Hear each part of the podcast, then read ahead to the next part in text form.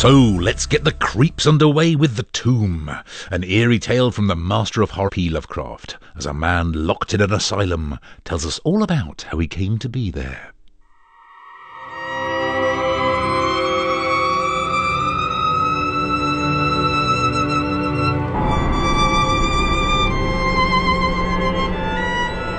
The Tomb by H.P. Lovecraft.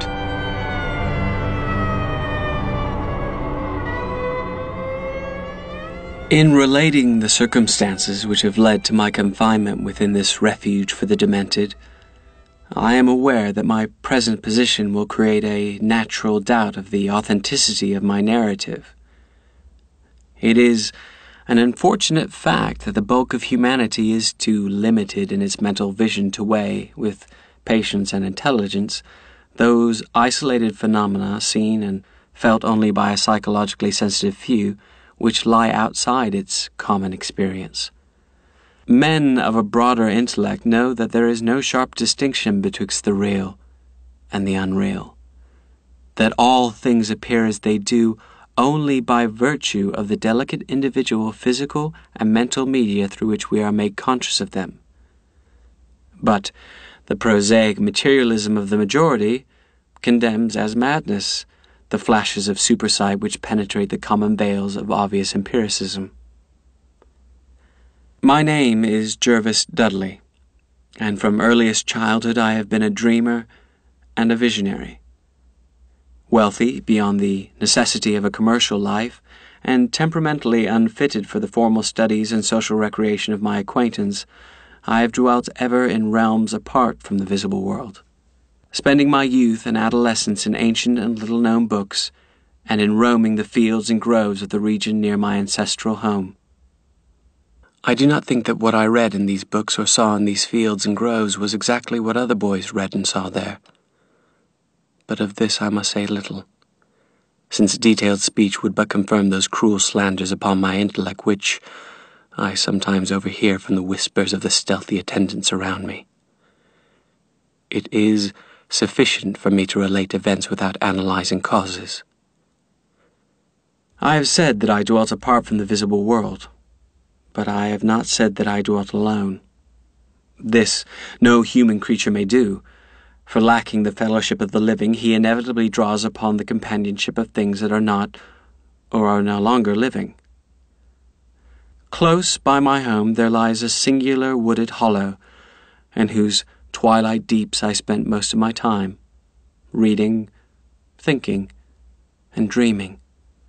Down its moss covered slopes my first steps of infancy were taken, and around its grotesquely gnarled oak trees my first fancies of boyhood were woven.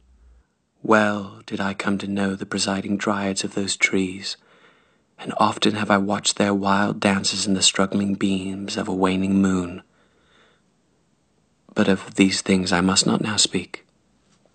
I will only tell of the lone tomb in the darkest of the hillside thickets, the deserted tomb of the Hydes, an old and exalted family whose last direct descendant had been laid within its black recesses many decades before my birth. The vault to which I refer is of ancient granite, weathered and discolored by the mists and dampness of generations. Excavated back into the hillside, the structure is visible only at the entrance. The door, a forbidding slab of stone, hangs upon rusted iron hinges and is fastened ajar in a queerly sinister way by means of heavy iron chains and padlocks, according to a gruesome fashion of half a century ago. The abode of the race whose scions are here inurned had once crowned the declivity which holds the tomb but had long since fallen victim to the flames which sprang up from a stroke of lightning. Of the midnight storm which destroyed this gloomy mansion, the older inhabitants of the region sometimes speak in hushed and uneasy voices, alluding to what they call divine wrath, in a manner that in later years vaguely increased the always strong fascination which I had felt for the forest darkened sepulchre. One man only had perished in the fire. When the last of the Hydes was buried in this place, the sad urnful of ashes had come from a distant land to which the family had repaired when the mansion burned down. No one remains to lay flowers before the granite portal, and few care to brave the depressing shadows which seem to linger strangely about the water worn stones. I shall never forget the afternoon when I first stumbled upon the half hidden house of death. It was in midsummer, when the alchemy of nature transmutes the sylvan landscape into one vivid and almost homogeneous mass of green, when the senses are well nigh intoxicated with the surging seas of moist verdure and the subtly indefinable odors of soil and the vegetation. In such surroundings, the mind loses its perspective. Time and space become trivial and unreal, and echoes of a forgotten prehistoric past beat insistently upon the enthralled consciousness. All day I had been wandering, thinking thoughts I need not discuss and conversing with things I need not name. In years, a child of ten, I had seen and heard many wonders unknown to the throng and was oddly aged in certain respects. When, upon forcing my way between two savage clumps of briars, I suddenly encountered the entrance of the vault. I had no knowledge of what I had discovered. The dark blocks of granite, the door so curiously ajar, and the funeral carvings above the arch aroused in me no association of mournful or terrible character. Of graves and tombs I knew and imagined much, but had, on account of my peculiar temperament, been kept from all personal contact with churchyards and cemeteries.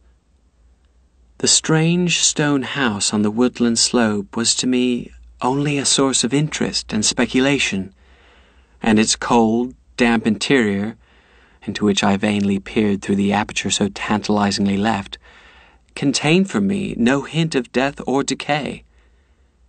But in that instant of curiosity was born the madly unreasoning desire which has brought me to this hell of confinement. Spurred on by a voice which must have come from the hideous soul of the forest, I resolved to enter the beckoning gloom, in spite of the chains which barred my passage. In the waning light of day, I alternately rattled the rusty impediments with a view of throwing wide the stone door, and essayed to squeeze my slight form through the space already provided, but neither plan met with success. At first curious, I was now frantic, and when in the thickening twilight I returned to my home, I had sworn to the hundred gods of the grove that at any cost I would some day force an entrance to the black, chilly depths that seemed calling out to me. The physician with the iron gray beard who comes each day to my room once told a visitor that this decision marked the beginning of a pitiful monomania. But I will leave final judgment to my readers when they shall have learnt all.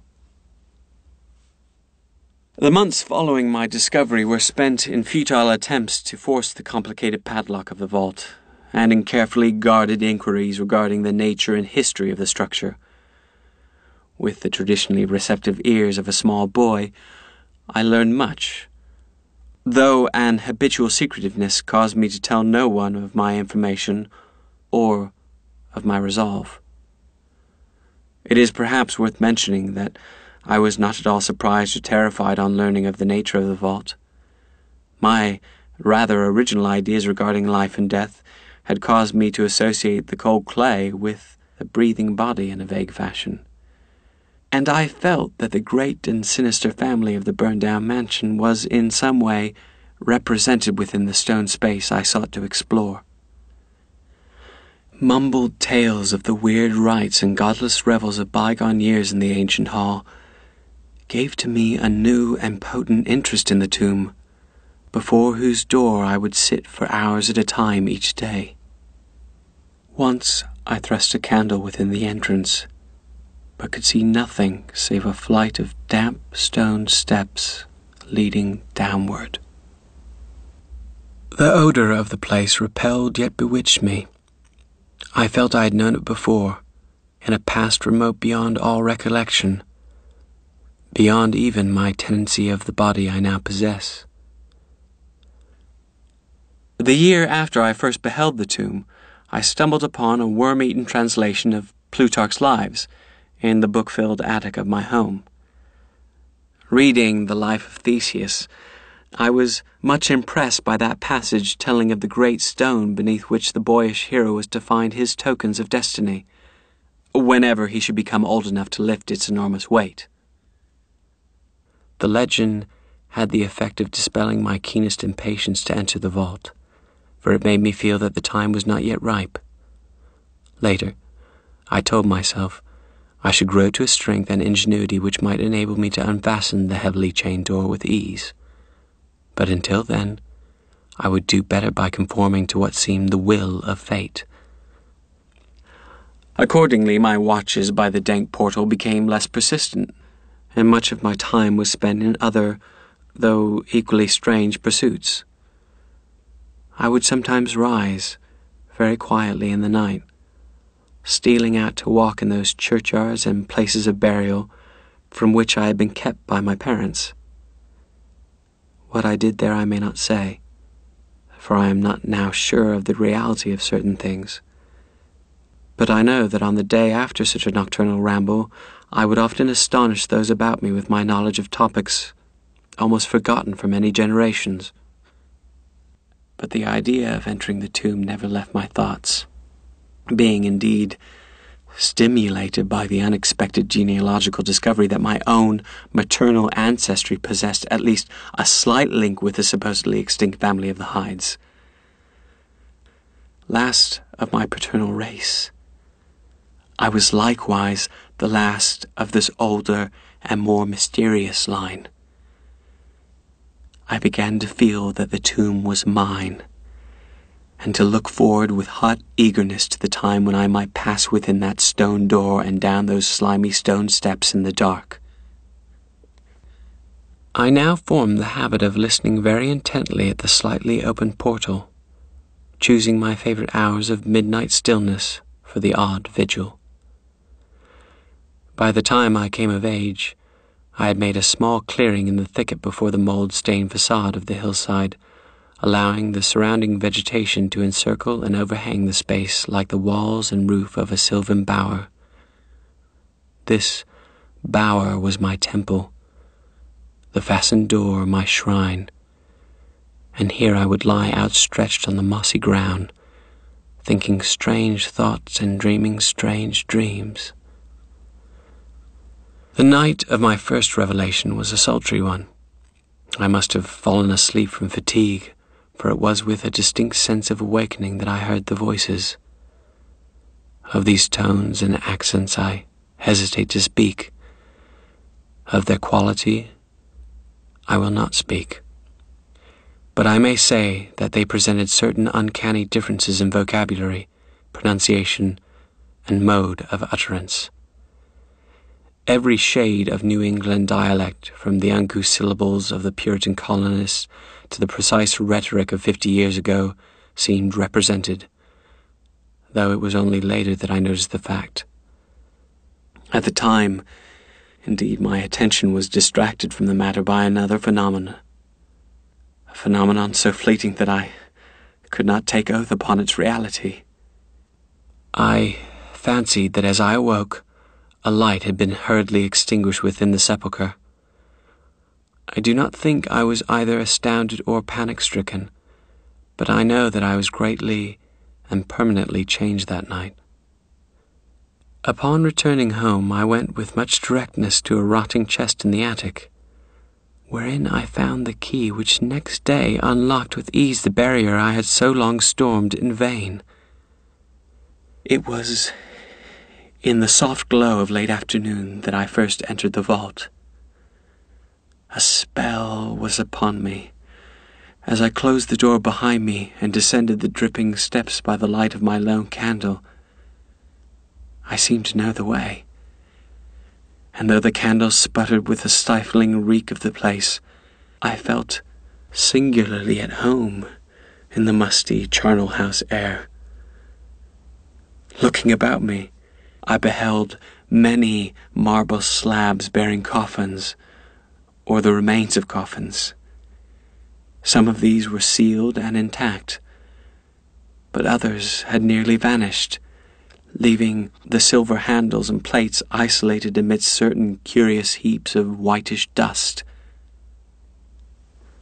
Upon one plate I had read the name of Sir Geoffrey Hyde, who had come from Sussex in 1640 and died here a few years later.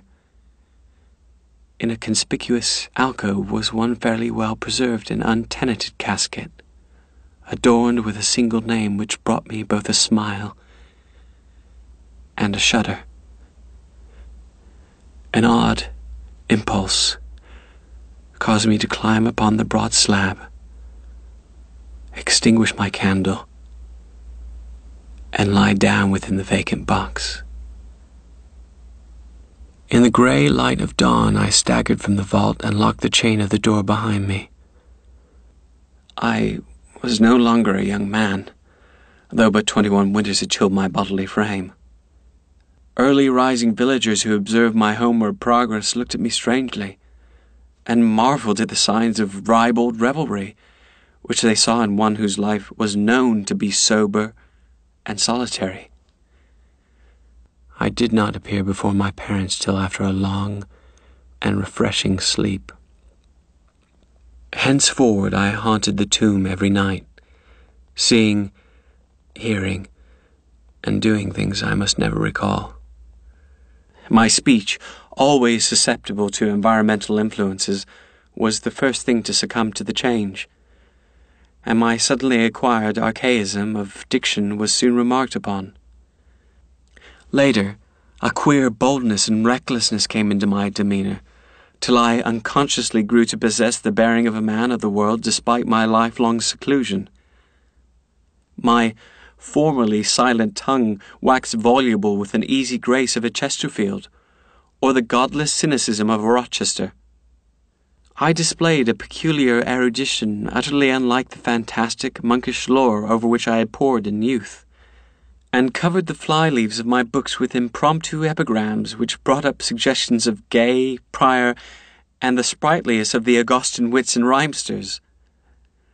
One morning at breakfast I came close to disaster by declaiming in palpably liquorish accents an effusion of eighteenth century bacchanalian mirth, a bit of Georgian playfulness never recorded in a book, which ran something like this. Come hither, my lads, with your tankards of ale, and drink to the present before it shall fail. Pile each on your platter a mountain of beef, for 'tis eating and drinking that brings us relief. So fill up your glass, for life will soon pass. When you're dead, you'll ne'er drink to your king or your lass. Anacreon had a red nose, so they say.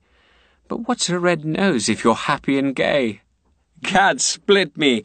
I'd rather be red whilst I'm here than white as a lily and dead half a year. So, Betty, my miss, come give me a kiss. In hell there's no innkeeper's daughter like this. About this time I conceived my present fear of fire and thunderstorms. Previously indifferent to such things, I now had an unspeakable horror of them and would retire to the innermost recesses of the house whenever the heavens threatened an electrical display. A favourite haunt of mine during the day was the ruined cellar of the mansion that had burned down, and in fancy I would picture the structure as it had been in its prime. On one occasion I startled a villager by leading him confidently to a shallow subcellar of whose existence I seemed to know, in spite of the fact that it had been unseen and forgotten for many generations. At last came that which I had long feared. My parents, alarmed at the altered manner and appearance of their only son, commenced to exert over my movements a kindly espionage which threatened to result in disaster. I had told no one of my visits to the tomb, having guarded my secret purpose with religious zeal since childhood but now I was forced to exercise care in threading the mazes of the wooded hollow, that I might throw off a possible pursuer. My key to the vault I kept suspended from a cord about my neck, its presence known only to me. One morning, as I emerged from the tomb and fastened the chain of the portal with none too steady hand, I beheld in an adjacent thicket the dreaded face of a watcher. Surely the end was near, for my bower was discovered, and the objective of my nocturnal journeys revealed. The man did not accost me, so I hastened home in an effort to overhear what he might report to my careworn father. Imagine my delighted astonishment on hearing the spy inform my parent in a cautious whisper that I had spent the night in the bower outside the tomb, my sleep filmed eyes fixed on the crevice where the padlock portal stood ajar. By what miracle had the watcher been thus deluded? I was now convinced that a supernatural agency protected me. Made bold by this heaven sent circumstance, I began to resume perfect openness in going to the vault, confident that no one could witness my entrance. For a week, I tasted to the full joys of that charnel conviviality, which I must not describe, when the thing happened and I was borne away to this accursed abode. I should not have ventured out that night, for the taint of thunder was in the clouds. The call of the dead, too, was different. Instead of the hillside tomb, it was the charred cellar on the crest of the slope whose presiding demons beckoned to me with unseen fingers. As I emerged from the intervening grove upon the plain before the ruin, I beheld in the misty moonlight a thing I had always vaguely expected. The mansion, gone for a century, once more reared its stately height to the raptured vision, every window ablaze with the splendor of many candles. Up the long drive rolled the coaches of the Boston gentry, whilst on foot came a numerous assemblage of powdered exquisites from the neighboring mansions. With this throng I mingled, though I knew I belonged with the hosts rather than with the guests. Inside the hall were music, laughter, and wine on every hand. Several faces I recognized, though I should have known them better had they been shriveled or eaten away by death and decomposition. Amidst a wild and reckless throng, I was the wildest and most abandoned. Gay blasphemy poured in torrents from my lips, and in shocking sallies I heeded no law of God or nature. Suddenly, a peal of thunder, resonant even above the din of the swinish revelry, clave the very roof and laid a hush of fear upon the boisterous company. Red tongues of flame and searing gusts of heat engulfed the house and the roisterers, struck with terror and the descent of a calamity which seemed to transcend the bounds of unguided nature, fled shrieking into the night. I alone remained, riveted to my seat by a fear which I had never felt before. And then a second horror took possession of my soul. Burnt alive to ashes my body dispersed by the four winds, I might never lie in the tomb of the Hydes. Was not my coffin prepared for me? Had I not a right to rest till eternity amongst the descendants of Sir Geoffrey Hyde? I, I would claim my heritage of death, even though my soul go seeking through the ages for another corporal tenement represented on the vacant slab in the alcove of the vault. Jervas Hyde should never share the sad fate of Palinurus. As the phantom of the burning house faded, I found myself screaming and struggling madly in the arms of two men, one of whom was the spy who had followed me to the tomb. Rain was pouring down in torrents, and upon the southern horizon were flashes of lightning that had so lately passed over our heads. My father, his face lined with sorrow, stood by as I shouted my demands to be laid within the tomb, frequently admonishing my captors to treat me as gently as they could. A blackened circle on the floor of the ruined cellar told of the violent stroke from the heavens, and from this spot a group of curious villagers with lanterns were prying a small box of antique workmanship, which the thunderbolt had brought to light. Ceasing, my futile and now objectless writhing, I watched the spectators as they viewed the treasure trove and was permitted to share in their discoveries. The box, whose fastenings were broken by the stroke which had unearthed it, contained many papers and objects of value. But I had eyes for one thing alone. It was the porcelain miniature of a young man in a smartly curled bagwig, and bore the initials J. H. The face was such that as I gazed, I might as well have been studying my mirror. On the following day, I was brought to this room with the barred windows, but I have been kept informed of certain things through an aged and simple minded servitor for whom I bore a fondness in infancy, and who, like me, loves the churchyard. What I have dared relate of my experience within the vault has brought me only pitying smiles. My father, who visits me frequently, declares that at no time did I pass the chain portal and swears that the rusted padlock had not been touched for fifty years when he examined it. He even says that all the village knew of my journeys to the tomb, and that I was often watched as I slept in the bower, my half open eyes fixed on the crevice that leads to the interior. Against these assertions I have no tangible proof to offer, since my key to the padlock was lost in the struggle on that night of horrors. The strange things of the past which I have learned during those nocturnal meetings with the dead he dismisses as the fruits of my lifelong and omnivorous browsing amongst the ancient volumes of the family library. Had it not been for my old servant Hiram, I should have by this time become quite convinced of my madness. But Hiram, loyal to the last, has held faith in me and has done that which impels me to make public at least part of my story. A week ago, he burst open the lock which chains the door of the tomb perpetually ajar and descended with a lantern into the murky depths. On a slab in an alcove, he found an old but empty coffin whose tarnished plates bears the single word Jervas. In that coffin, and in that vault they have promised me I shall be buried.